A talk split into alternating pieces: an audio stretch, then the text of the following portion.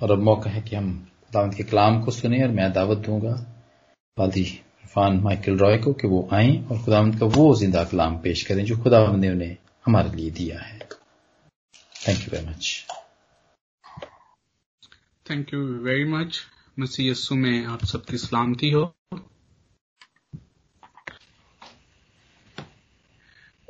इससे पहले हम मुख्तलिफ़ बारे नबूत देख रहे थे जो कि यसाया ने उन मुख्तलिफ़ कौमों, मुल्कों के लिए कहे जो नबूत जो रोया खुदा ने यसाया नबी को उन मुल्कों, जगहों और कौमों के लिए दी, यसाया ने उनको बयान किया। बारे और अब हम एक और हिस्से में, एक नए हिस्से में दाखिल होते हैं।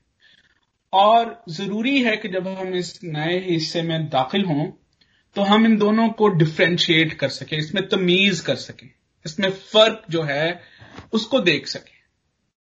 और इन दोनों हिस्सों में फ़र्क ये है कि जब हम तेरहवें बाप से लेकर बीसवें बाप तक पढ़ते हैं, जो कि पहला हिस्सा है इन बारे नबूत का तो वहाँ पर हमें एक खुशगवार यकीन दहानी मिलती है। यानी जब भी खुदा अपने बंदे को नबूत अता करता है तो उस नबूत के दरमियान में या उसके आखिर में एक यकीन दहानी है, खुदा बहाली का, खुदा दोबारा से अपने लोगों को दुनिया को बहाल करने का न्योता भी साथ में अता करता है। या उसका भी ऐलान साथ में करता है। हमें लगता यह है कि खुदा इस कायनात पर खुदा का पूरा कंट्रोल है। ये कायनात खुदा के हाथ में है और वो अपने मकासद को यहाँ पर अपनी मर्ज़ी के साथ पाया तकमील को पहुँचा रहा है।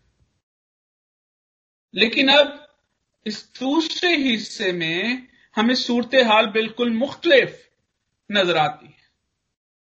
ये साया दूसरे हिस्से का आगाज़ खुदा की अदालत से करता है।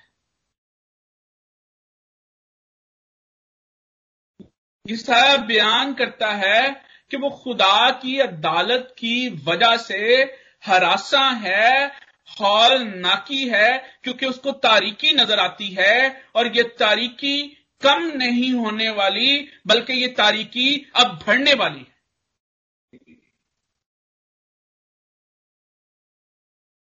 हमें इस हकीकत को भी याद रखने की ज़रूरत है कि यहाँ पर जो बारे नबूत का सेटअप है, जहाँ पर ये दोनों बारे नबूत ये साया अपने लोगों के सामने पेश कर रहा है इनको खुदावन की नबूत को बयान कर रहा है तो हमें उस सेटिंग को नहीं भूलना चाहिए, जिस सेटिंग में मूसा मौजूद। और जब मैं सेटिंग का ज़िक्र करता हूँ तो मैं खास तौर पर लफ्ज इस्तेमाल करूँगा, उस अहद को नहीं भूलना चाहिए, उस कवर्नेंट को नहीं भूलना चाहिए, जिसमें यह साया इन इन इन सारी चीज़ों के बयान कर रहा है। हम इससे पहले अहूद को बड़ी तफसील से देख चुके हैं। और मैंने आप लोगों के सामने अर्ज़ की कि कवर्नेंटल थियोलॉजी ये डिविनिटी की थियोलॉजी की की एक ब्रांच है।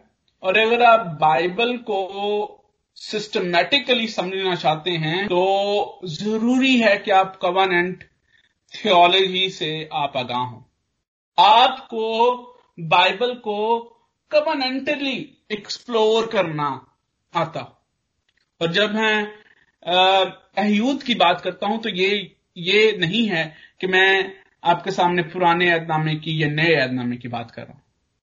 दीज आर टू टेस्टामेंट्स ये दो अहद हैं, लेकिन ये दो ऐसे अहद हैं जो टाइमली जो जिन, जिनका जिनकी बुनियाद टाइम पर मबनी लेकिन जब मैं कवर्नेंटल थियोलॉजी की बात करता हूँ, जब मैं अहयूद की बात करता हूँ तो मैं उन अहयूद की बात करता हूँ जो खुदा ने अपने लोगों के साथ बांधे।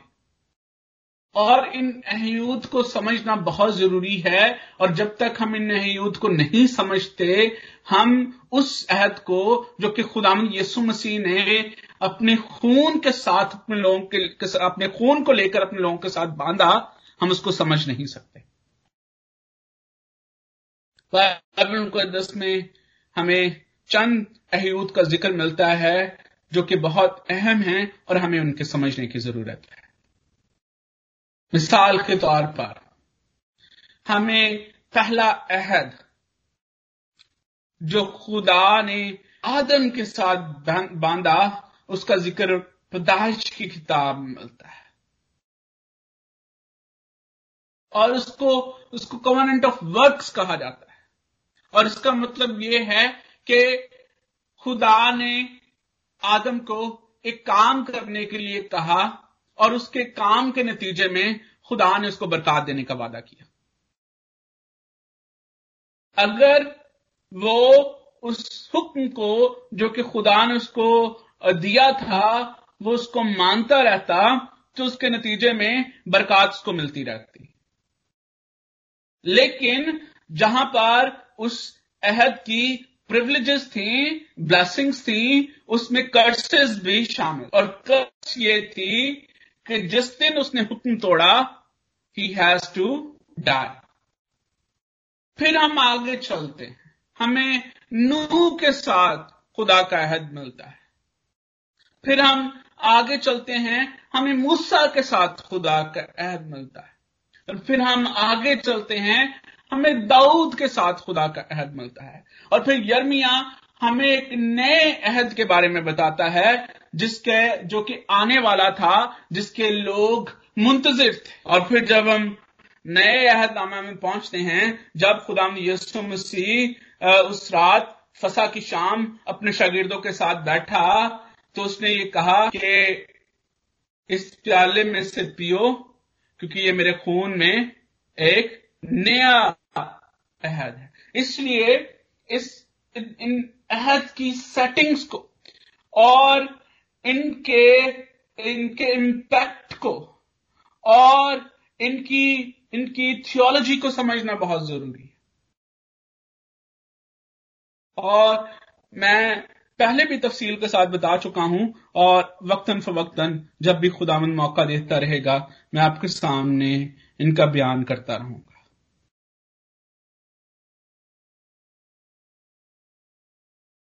ये साया इस दूसरे हिस्से का जब आगाज़ करता है तो खुदा की अदालत का बयान करता है। वो बयान करता है जब हम 21वें बाप को पढ़ते हैं तो यहाँ पर हमें एक डिस्ट्रेसफुल सिचुएशन नज़र आती है। हॉल नाकी का बयान है। और फिर जब हम आगे बाईसवें बाप को देखते हैं तो वहाँ पर हमें ज़िक्र मिलता है कि अब जबकि तारीकी ही तारीकी है, अब जब डिस्ट्रेस ही डिस्ट्रेस है तो लोग और खसूसी तौर पर वो लोग जिन्होंने खुदा को रद्द किया, जिन्होंने खुदा को छोड़ दिया, अब वो मदद के मुतलाशी। और वो मदद के मुतलाशी तो हैं, लेकिन वो खुदावंत के सामने झुकने की बजाय, अपने गुनाहों का इकरार करने की बजाय वो इल्ज़ाम तराशी करते हैं। और फिर तेईसवें बाब में हमें एक उम्मीद की किरण नज़र आती है, लेकिन उसका अंजाम भी हमें बहुत ज़्यादा संगीन नज़र आता है। और हम जब जैसे जैसे आगे बढ़ेंगे, हम इनको देखेंगे।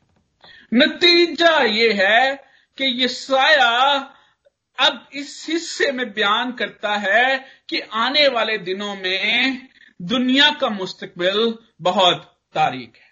और ये बाइबल की ब्यूटी है कि बाइबल जब खुदा ने नबियों को अपना कलाम दिया तो नबियों ने उसको खूब हू तहरीर किया। और जहाँ पर जब हम बाइबल की सदाकत की बात करते हैं तो एक जो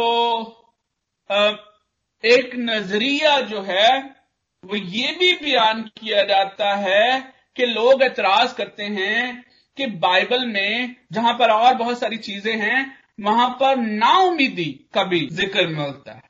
तो ये कैसी रूहानी किताब है जो कि नाउमीदी का बयान करती है। और फिर जो अपोलोजिस्ट हैं, वो ये बयान करते हैं कि this is the beauty of the Bible that it is written by God not by people क्योंकि अगर लोग इसको रकम तराज करते तो वो ज़रूर इसमें से उन चीज़ों को निकाल देते जो लोगों के पॉइंट ऑफ़ व्यू से होती। लेकिन जब खुदा ने अपने लोगों को पैगाम बख्शा, अपने नबियों को पैगाम दिया तो उन्होंने हु उसको तहरीर किया। और यहाँ पर ये मायूसी का, नाउमीदी का पैगाम, ये साया जो है, वो उसी तरह से तहरीर करता है। अगर हम औरात की तारीख के औरात की वर्क वर्करदानी करें तो हमें पता चलता है कि दुनिया की तारीख हाल नाकियों से भरी पड़ी है। खास तौर पर अगर हम उस हिस्से को देखें तारीख के, जिसकी नबूत यहाँ पर यह साया कर रहा है, उस टाइम पीरियड को देखें तो आपको पता चलेगा कि ये अल्फाज, ये बारे नबूत जो कि ये साया ने यहाँ पर तहरीर किया, यहाँ पर पेश किया, ये किस कदर साधक है?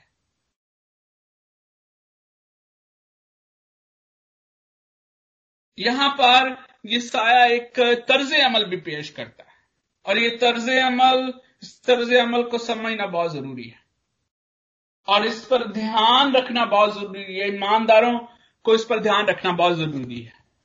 तर्ज अमल ये पेश करता है कि होता ये है कि जैसे जैसे खुदा का पैमाना लबरेजी की तरफ़ जाता है और हमें अदालत जो है, वो नज़दीक नज़र आती है, खुदा जैसे ही अदालत अपने लोगों पर नोस करता है, हम यूँ कह सकते हैं, इंसान अपने आप को ऐसी सिचुएशन में महसूस करते हैं जहाँ पर उनको यह लगता है कि उनको खुद नसारी और दुनियादारी की ज़्यादा ज़रूरत है।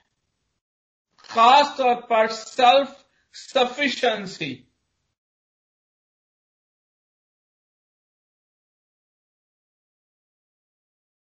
और इस इस तर्ज अमल को हमें देखने की ज़रूरत है कि जब खुदा अदालत करता है तो बजाय इसके कि उस अदालत की वजह से सेल्फ सफिशंसी के तर्ज अमल पर चलने की बजाय हमें खुदा पर एतमाद और भरोसा रखने की ज़रूरत है और हम आगे जाके इसको और तफसील से देखेंगे।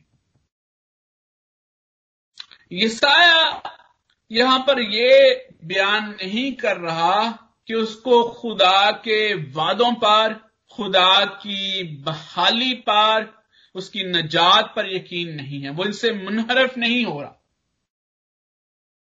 बल्कि वो यहाँ पर खुदा के वादों, उसके इरादों और उसकी मर्ज़ी का तलाक हकीकत को सामने रखकर कर रहा है।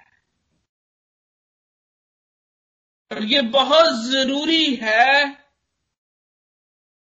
कि खुदा के वादे खुदा की मर्ज़ी का इतलाक ऐसा हो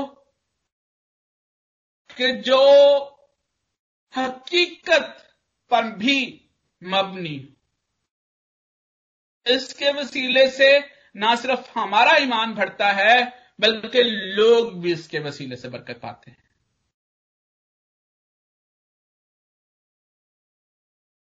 मसलन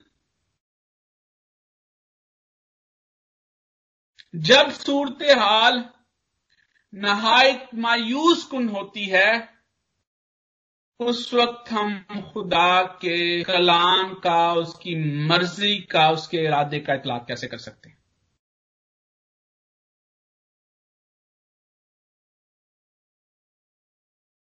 आप किस तरह से एक माँ को ये खुदा की मर्ज़ी का इतलाक एक माँ को समझा सकते हैं, जिसका एक छोटा बच्चा उसकी आँखों के सामने एक कार के नीचे रौंदा जाए।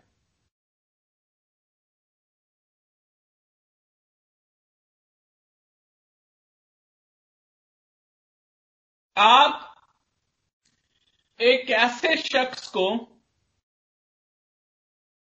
जिसने चंद साल पहले गुलाम यसु मसीह को अपना शख्सी निजात दहिंदा कबूल किया हो और उस चंद साल के अरसे में उसने खुदावन की अंजील को इस तरह से पेश किया हो कि कोई भी दुनिया में कोई भी उसके सामने खड़ा होके खुदा की अंजील को गलत साबित ना कर सकता हो। और तीस साल की छोटी उम्र में उसको यह पता चले कि वो कैंसर के वसीले से मर रहा है।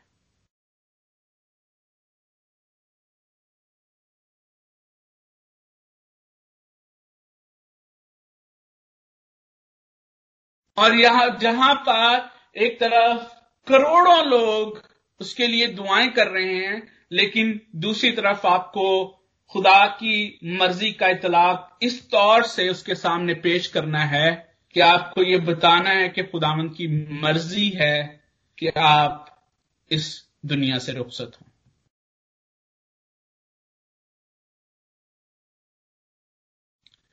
जी, अजीजो खुदावंद का कलाम ऐसी बातों के बारे में भी बात करता है। और ये हमारे सामने चैलेंज पेश करता है कि हम मायूस कुन सूरत हाल में खुदावन के कलाम का और खुदा की मर्ज़ी का इतलाक कैसे कर सकते हैं? जो कि हकीकत पर मबनी। इस हिस्से में ये साया चार से पाँच बारे नबूत पेश करता है और पहले हिस्से की तरह इस हिस्से में भी बारे नबूत का आगाज़ किसी न किसी जगह या कौम से होता है, लेकिन ये बात याद रखने की ज़रूरत है कि इस हिस्से में जगह और कौम का इस्तेमाल जो है वो हकीकत नहीं है, बल्कि जब खुदा जगह और कौम का इस्तेमाल करता है तो उसके नतीजे में इसका इस्तेमाल करते हुए खुदा एक इज्तमाही पैगाम है जो कि खुदा लोगों के सामने रखता है। जब हम इक्कीसवें बाब की पहली दस आयात को पढ़ते हैं तो यहाँ पर जब हम खास तौर पर नामी आयत को देखते हैं तो वहाँ पर मबूदों के गिरने का ज़िक्र है। वहाँ पर बाबल के गिरने का ज़िक्र है। और बहुत सारे लोग ये साया के इस पैगाम की, को टाइमलाइन भी देने की कोशिश करते हैं। और अगर आपको याद हो, अगर आप बाइबल स्टडी को उस तौर से लेते हैं, जिस तरह से बाइबल स्टडी को लेना चाहिए और आप नोट्स वगैरह लेते हैं तो आपको ये साया की इस किताब का जो टाइम पीरियड है ये साया ने कब ये नबूत की कब उसका दुरानिया था आप इससे जो है वो बड़े बड़े अच्छे तरीके से वाकिफ होंगे। और अगर आप उसको सामने रखें और फिर अगर मैं जो बात कर रहा हूँ अगर आप उस पर गौर करें तो आप इस बात को और बेहतर तरीके से आ, समझ सकेंगे। कुछ मुफक्रीन का कुछ मुफसरीन का यह मानना है कि बाबल का गिरना हकीकतन बाबल के खोरस के हाथों जो शिकस्त हुई बाबल को, ये उस तारीख का बयान है। और फिर वो इस बात को की तस्दीक के लिए वो ये भी पेश करते हैं, ये बात भी कहते हैं कि क्योंकि दूसरी आयत में भी मादियों का ज़िक्र है, इसलिए ये वही वक्त है जब बाबल है, वो गिराया गया। खोरस के हाथों बाबल की शिकस्त का ज़िक्र है। और आपको बैकग्राउंड के तौर पर मैं सिर्फ़ आपके सामने रखना चाहता हूँ कि ये पाँच सौ सतासी, छियासी कबल मसीह की बात है, जब बाबल ने जो है वो बाबल मंजर आम पर आया और बाबल ने यरूशलेम पर कब्जा किया और बहुत सारे इसराइलियों को सीर बनाकर ले गया। खुदामन ने अपने बंदे यर्मिया के वसीले से पहले से इस सत्तर साल सीरी का ज़िक्र किया और ये खुदा की अदालत और इंसाफ के अन मुताबिक था। खुदा ने बनी को पहले से आगाह किया कि अगर वो अपनी बुरी रविशों से बाज नहीं आएँगे, अब ये आपको मूसवी अहद की सेटिंग को भी याद रखना है। जब खुदा ने मूसा से अहद बांधा तो उसने शरीयत दी। और जब हम इस्तना की किताब को पढ़ते हैं तो वहाँ पर हमें पता चलता है कि उस शरीयत पर अमल करने की बरकत थी और उसको छोड़ देने की लानतें भी थी। लेकिन आपको मूसवी अहद की सेटिंग में इसको देखना है। खुदा ने बनी इसराइलियों को आगाह किया कि अगर वो अपनी बुरी रवशों से बाज नहीं आएँगे, दूसरी कौमों को उनके महबूदों की तरफ़ माइल होना बंद नहीं करेंगे तो खुदा उनको फिर से असीरी के हवाले करेगा। फिर से। पहले वो मिस्र की असीरी में थे, वापस आए, खुदा उनको लेकर आया मुल्क के किनान में, वादा की हुई सरजमीन में, लेकिन उनकी रवशें जो हैं, वो बहुत जल्द वो खुदा को छोड़ देते हैं। और खास तौर पर यहाँ पर जब हम अंबिया असगर और अंबिया अकबर की किताबों को पढ़ते हैं तो खास तौर पर इसराइली रियाकारी का ज़िक्र हमें मिलता है। वो हैकल में भी कुर्बानियाँ चढ़ाते थे और ऊँचे मकामों पर भी जाकर प्रस्तश कर लेते थे। पहले फलों का हदिया भी खुदावन के हजूर में लाते थे और फर्टेलिटी की देवी की पुजारनों के साथ जाकर जना भी कर लेते थे, ताकि फर्टेलिटी की देवी जो है, वो उन पर मेहरबान हो। फिर ऐसी सूरत हाल में जब अफ्लुएंस आती है, जब खुशहाली आती है, जब लोग खुदा के स्टैंडर्ड्स को छोड़कर दुनिया के स्टैंडर्ड्स अपनाते हैं तो फिर कलाम भी वैसा ही होता है। और बार बार खुदावंत के नबियों ने ज़िक्र किया कि उस वक्त जो काहिनों की हालत थी, उसको बयान किया, नबियों की हालत को बयान किया। अमूस की किताब खास तौर पर बयान करती है कि नबी उजरत लेकर छूटी नबूत करते हैं।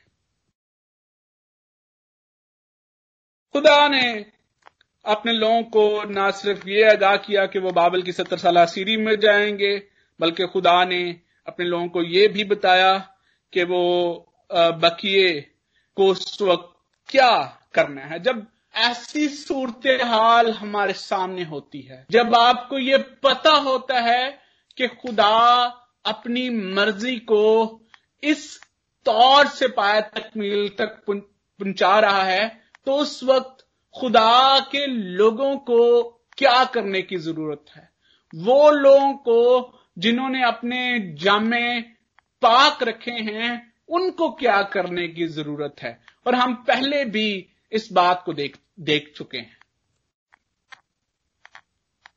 खुदावन ने अपने लोगों को बताया कि वो खामोशी के साथ, खुदा के वादों के पूरे होने का इंतज़ार है। वो खुदा की मर्ज़ी के पूरे होने का इंतज़ार करें। दूसरी तरफ़ जो दूसरे मुफसरीन है, उनका ये ख्याल है कि यहाँ पर जगहों और कौमों का ज़िक्र हकीकी मानों में नहीं है, इसलिए ये ख्याल करना दुरुस्त नहीं है कि यसाया का ये हिस्सा फारस के बाबल पर कब्जे के वक्त लिखा गया। ये एक नबूत है जो कि यसाया करता है और इसमें वो आने वाले दिनों में जो दुनिया की हालत है, उसका बयान करता है। तफसीरी लिहाज से हम इस बारे नबूत को पाँच हिस्सों में तकसीम कर सकते हैं। पहली दो याद में खुदा अपने बंदे को यसाया नबी को रोया देता है।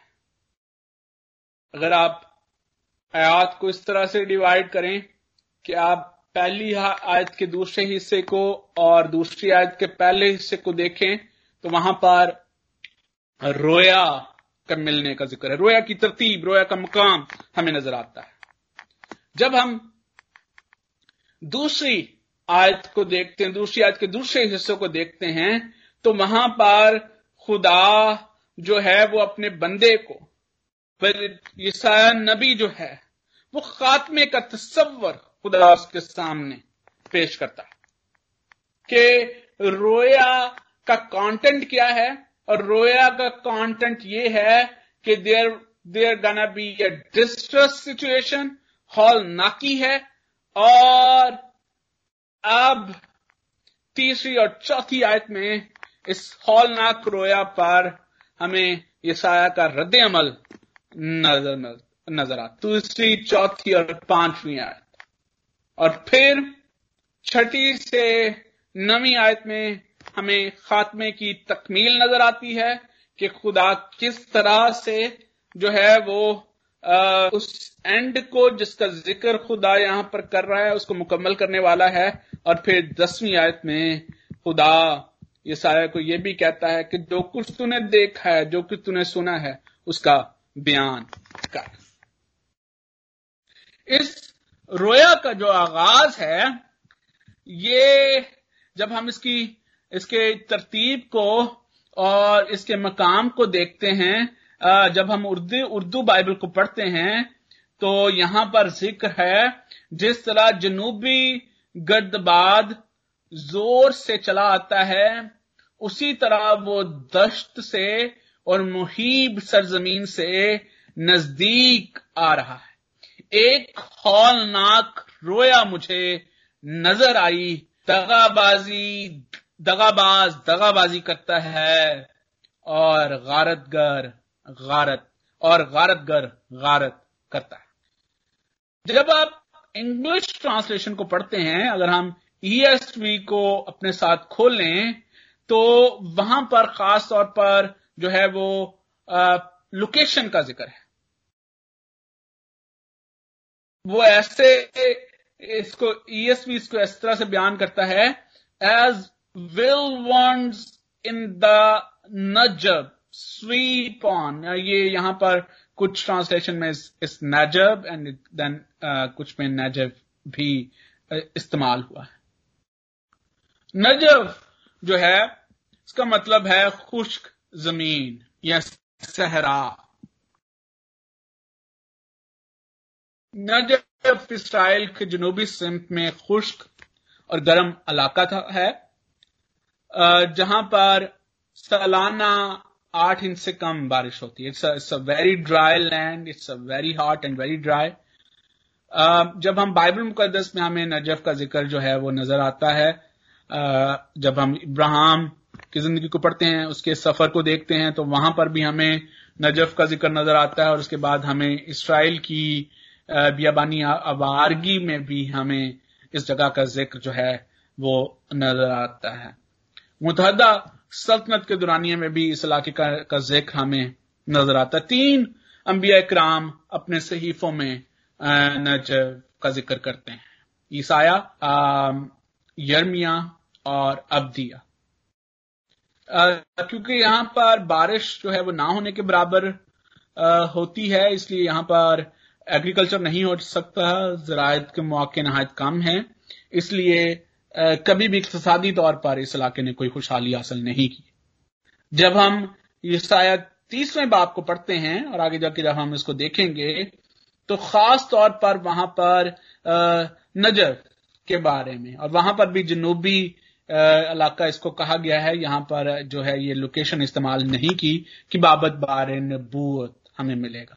और लिखा गया है कि जानवरों नजफ के जानवर नजफ के जानवरों की बाबत बारे नबूत और फिर खास तौर पर उसमें लिखा है कि दुख और मुसीबत की सरजमी और जब हम इस इस, इन लफ्जों को देखते हैं, इस रोया के तो यहाँ पर लिखा है कि जिस तरह जनूबी गर्दबाद ज़ोर से चलाता है। और अगर हम इसको यसाया के इस बयान के बिहार पर हम इसकी इसकी तफसीर करें, जो उसने तीसवें बाब में ये कहा कि ये जो दुख और मुसीबत की सरजमीन है, और जब हम इस दूसरी, पहली आयत को देखते हैं, जिसमें यह लिखा है कि जिस तरह जनूबी गर्दबाद ज़ोर से चला आता है तो हम ये कह सकते हैं कि खुदा जब ये साया को यहाँ पर रोया देता है तो वो आने वाली दुख और मुसीबतों का ज़िक्र अपने बंदे के साथ करता है।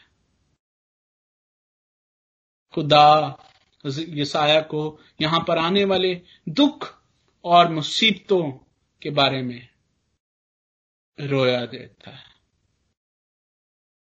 दूसरी आयत कहती है कि ये रोया बड़ी ही हौलनाक है। एक हौलनाक रोया मुझे नज़र आई। इंटरलीनियर बाइबल जब हम पढ़ते हैं, जो अबरानी ज़ुबान में भी जहाँ पर बाइबल मौजूद है और आप उसका इंग्लिश ट्रांसलेशन आप उसकी देख सकते हैं, वहाँ पर लफ्ज इस्तेमाल हुआ है। यहाँ पर जो हॉलनाक के लिए, जो अबरानी लफ्ज इस्तेमाल हुआ है का शाह उसका उसका जो मतलब इस्तेमाल यहाँ पर है, वो है distressing situation this vision is very distressing. और जब हम इस विजन को देखते हैं यसाया के, और फिर हम मुकाशवा की किताब में जब हम योहन्ना के विजन को देखते हैं तो हमें इनमें मुमासलत नज़र आती है और ना सिर्फ़ मुमासलत नज़र आती है, बल्कि हमें ये ईमान भी मिलता है कि खुदा ने अपने लोगों को डिस्ट्रेसिंग विजन्स भी दी। विजन हमेशा सलामती का ही नहीं होता। जैसे आजकल आ, मैंने बहुत दफ़ा लोगों को देखा है इबादत में कि वो रोया क्लेम करते हैं कि खुदा ने उनको दी है और उस रोया में सिर्फ़ यहाँ तो बीमारों की शिफा की रोया उनको मिल रही होती है यहाँ किसी के मालदार होने की रोया मिल रही होती है किसी के कोई बता रहे होते हैं कि ये फलां शख्स जो कि यहाँ पर मौजूद हैं, खुदा इनको बिज़नेस में बरकत देने वाला है, खुदा इनके लिए ये करने वाला है, वो करने वाला है। लेकिन खुदा उनका कलाम हमें ये बताता है कि खुदा ने अपने नबियों को, अपने रसूलों को डिस्ट्रेसिंग विजन्स भी थी खुदा ने हकीकत पर मबनी रोयात भी अपने लोगों को अता की। खुदा ने अपने बंदों को दिखाया कि वो दुनिया में क्या करने वाला है।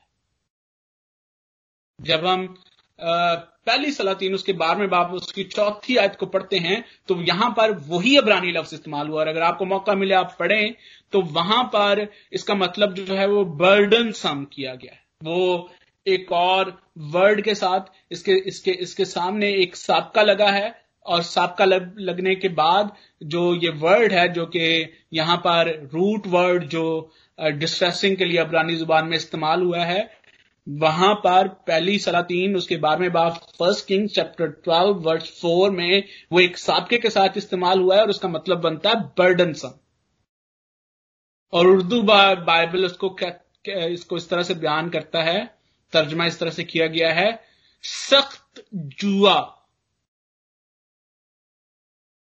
ये वही जुआ है जिसके बारे में खुदा हम कहते हैं कि समझे मेरा जुआ हल्का और मुलायम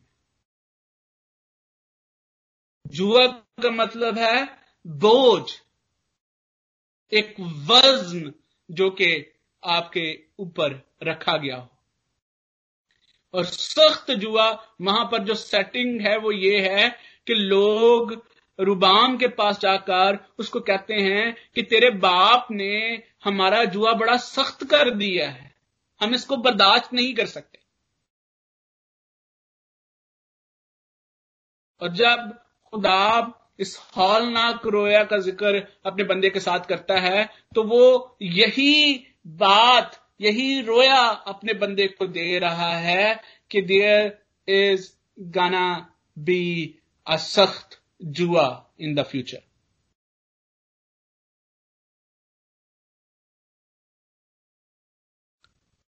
एक बर्डन सम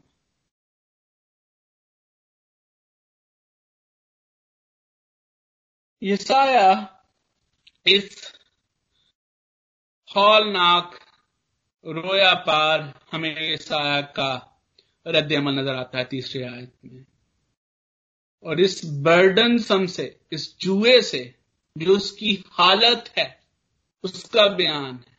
सो मेरी कमर में सख्त दर्द है और मैं गोया दर्द जे में तड़पता हूँ। दर्द जी में तड़पता हूँ। इन आयात में, तीसरी और चौथी आयत में एक और बात बड़ी अहम है, जिसकी तरफ़ मैं आपकी तवज्जो दिलाना चाहता हूँ। वो वो बात यह है कि ईसाया कहता है, मेरा दिल धड़कता है और होल यकायक मुझ पर गालिब आ गया। शफके शाम जिसका आरजूमंद जिसका मैं आरजूमंद था, मेरे लिए खौफनाक हो गई। वो शफके शाम का आरजूमंद वो खुदा की अदालत देखने का मुंतजर तो है, लेकिन जब उससे अब खुदा की अदालत का अमल नज़र आता है तो ये साइट उसके लिए बड़ी डिस्ट्रेसफुल है। अजीजो, खुदा की अदालत ही वो अमल है जिसके वसीले से वो कायनात के बगाड़ को दुरुस्त करेगा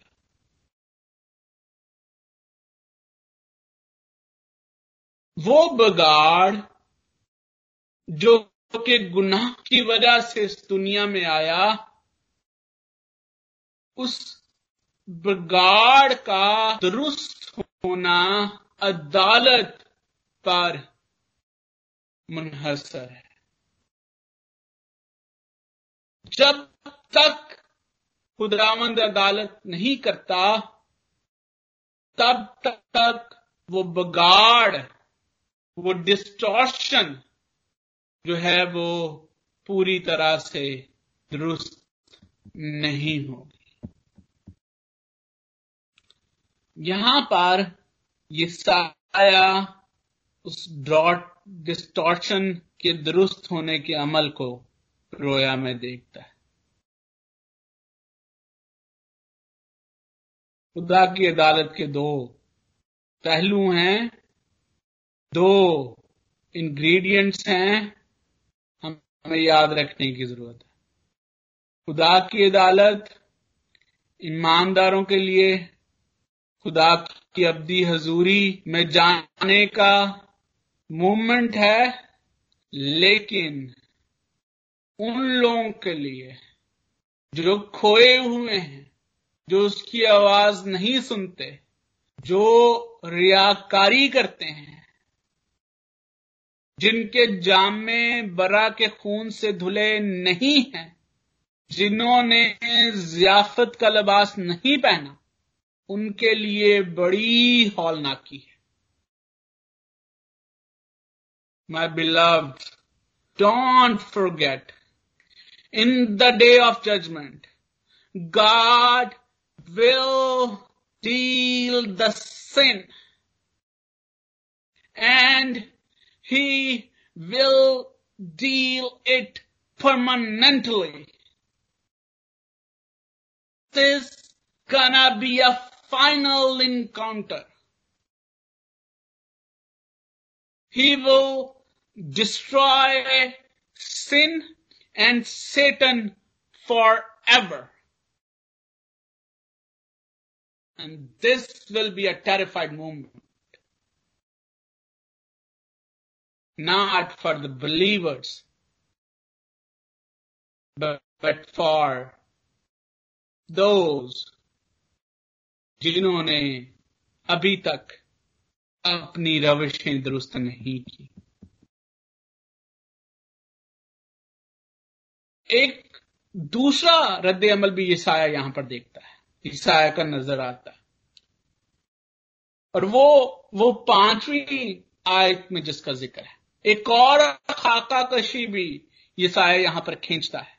और वो खाका कशी क्या है कि यहाँ पर पांचवी आयत में लिखा है कि दस्तरखान बिछाया गया, निगेबान खड़ा किया गया, वो खाते हैं और पीते हैं। उठो इस सरदारो, सिपर पर तेल मलो। खुद तस्कीनी तस्कीनी की सिचुएशन यहाँ पर है। दस्तरखान बिछाया गया है। निगेबान खड़ा है, खाते हैं, पीते हैं। यानी सेटिस्फेक्शन है। लेकिन जब हम इस रोया के कॉन्टेक्स्ट में इस तस्कीनी को देखते हैं तो फिर पता चलता है कि ये खुद तस्कीनी है। खुद साख्ता तस्कीनी। जिसकी बुनियाद खुदावन पर खुदा पर भरोसे पर नहीं रखी गई, बल्कि ये दूसरी कौमों के साथ इल्हाक पर रखी गई। इस काइंड इनविटेशन जहाँ पर खुदा के लोग दूसरी कौमों को इनवाइट करते हैं एंड नाउ दे थिंक कि उनके साथ इलाहाक के वसीले से उनके साथ uh, मिल कर बैठने के वसीले से दे विल बी सेव्ड वो कायम रहेंगे वो बचाए जाएँगे। और ईसाया के लिए ये सिचुएशन बड़ी डिस्ट्रेस है। डिस्ट्रेस डिस्ट्रेस का शिकार है।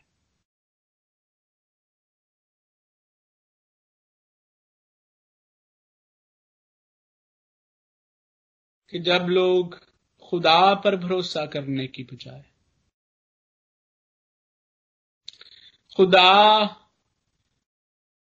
के लोग खुदा के पैमानों की बजाय दुनिया के पैमानों के मुताबिक पहचाने जाते हैं। ये बड़ी डिस, डिस्ट्रेस सिचुएशन होती है। एक मुफसर इसको इस तरह से बयान करता है कि ये साया यहाँ पर नबूत के वसीले से मौजूदा क्लिसिया के बारे में बयान करता है। ऐसी क्लिसिया जो कि अपने आप को दुनियावी तस्कीन के हवाले कर देती है।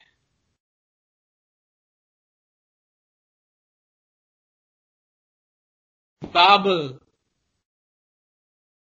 का ज़िक्र हमें ना सिर्फ़ ये साया किस विजन में नज़र आता है, बल्कि हमें यहाना की विजन में भी इसका ज़िक्र मिलता है।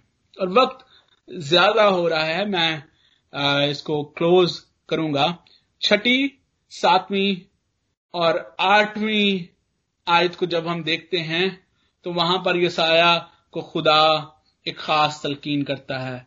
और मेरे ख्याल में वो तलकीन हम सब के लिए है। खुदावन ने मुझे यूँ फरमाया दैट्स अ पर्सनल रेवलेशन जो कुछ तू देखता है खुदा ने ये साया को देखने के लिए कहा।